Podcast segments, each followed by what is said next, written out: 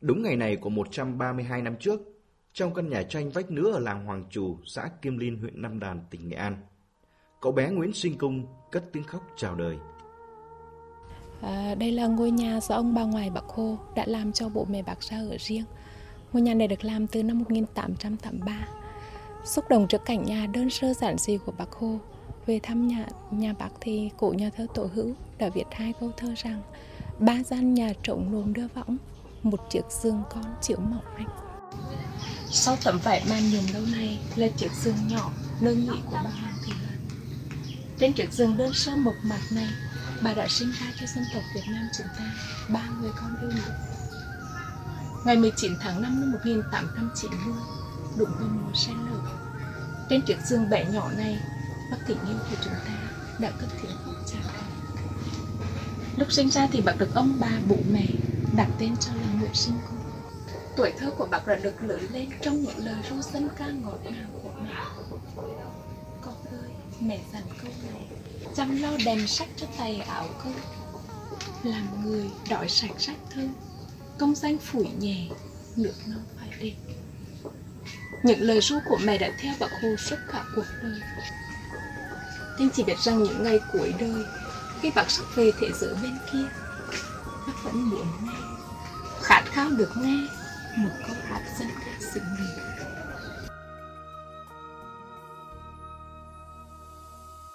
chuyện kể rằng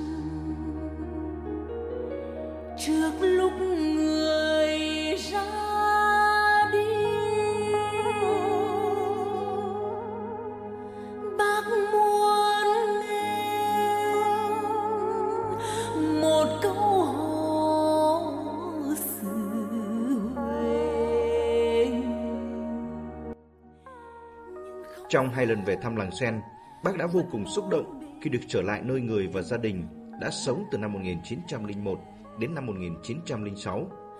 Ông Nguyễn Hồng Trường ở thôn Sen 2 xã Kim Liên huyện Nam Đàn không thể nào quên được lời căn dặn của bác khi người về thăm quê. Lúc đó ông được gặp bác Hồ với tư cách là học sinh giỏi, cháu ngoan bác Hồ của trường trung học cơ sở Kim Liên. nghe tin là bác Hồ về thì là nhân dân là ra đón rất đông khi lên ở trên sân khấu bà có nói thế này, này. Quê hương nghĩa nặng tình cao 55 năm ấy biết bao nhiêu tình. Sau đó tôi mới có một suy nghĩ thế này. Mình mình ráng mà học cho giỏi cho ngoan để được gặp bác. Vì bác hứa 5 năm nữa sẽ về thăm quê. Tức là năm bảy nó non phòng một mà. Thì qua quá trình phấn đấu học tập rồi rèn luyện ở nhà trường. Thì như vậy là được công nhận là học sinh giỏi trong món Bắc Hồ. Cho nên năm sáu một là tôi được ước mơ được gặp bác là gặp thật. Sau đó tôi vào quân đội. Thì cái hình ảnh của bác luôn luôn ở trong trái tim tôi. Trong rèn luyện quân đội thì được một năm được vào đảng. Sau đó là được đi học quân đội. Học quân đội xong là đi xung phong đi, đi chiến trường xa và 7 năm tôi ở miền Nam thì hoàn thành nhiệm vụ tốt Làng Sen, cụm từ gợi cho mỗi người dân Việt Nam dâng trào một cảm xúc thật thiêng liêng.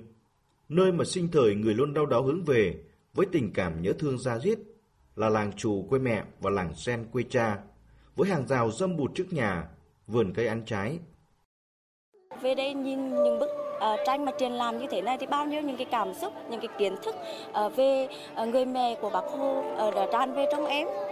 Và cảm thấy rằng là một cái chương trình tổ chức rất là ý nghĩa. Và đặc biệt là em một người con ở trên xứ nghề thì cảm thấy rất là xúc động. Thành phố Hồ Chí Minh đó là những du khách ra đây bản thân cảm thấy xúc động với và, và, và, và cảm nhận cái, cái tình cảm sâu sắc của bác đối với quê hương với đất nước.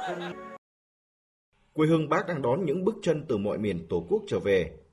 Dưới mái nhà tranh đơn sơ, những hàng rào dâm bụt, ai ai cũng dưng dưng trong niềm tự hào, xúc động, cảm nhận được tình cảm của bác, mà hơn cả là tình yêu thương nhân dân, đồng bào trong con người Chủ tịch Hồ Chí Minh.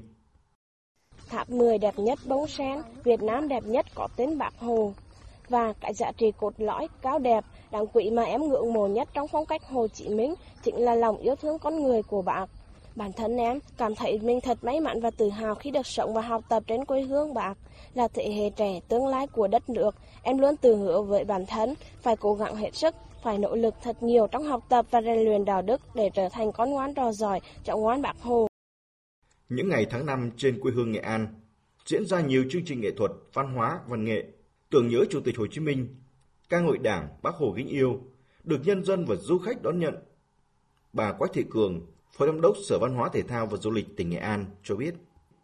Hiện nay thì tất cả các đơn vị đang tích cực phối hợp, công tác tuyên truyền cũng được đẩy mạnh ờ, trên các phương tiện thông tin đại chúng và các cái hệ thống tuyên truyền cổ động trực quan từ nay cho đến hết tháng 5. À, ờ, có thể nói là à, các cái hoạt động của lễ hội làng sen năm nay à, đã một lần nữa khẳng định rằng lễ hội đang có cái sức lan tỏa rất là mạnh mẽ và nó trở thành một cái điểm nhấn rất là quan trọng không thể thiếu trong dịp tổ chức kỷ niệm ngày sinh à, Chủ tịch Hồ Chí Minh hàng năm.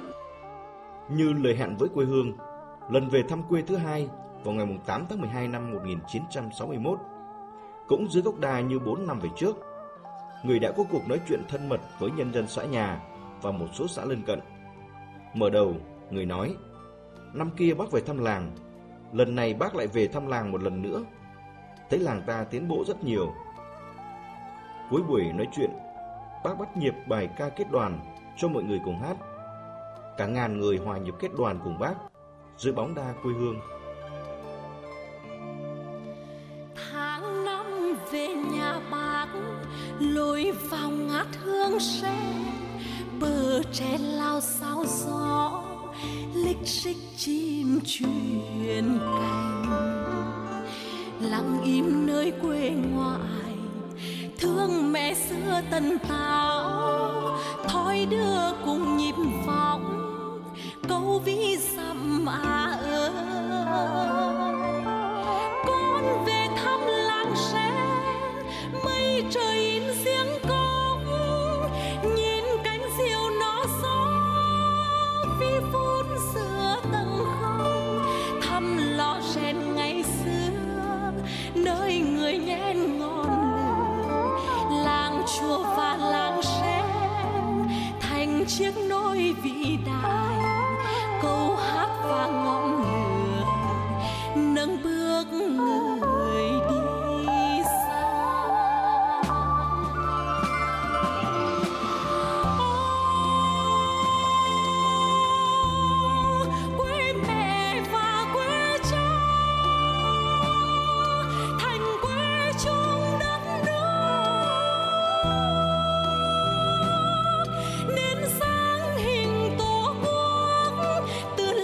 sáng hình tổ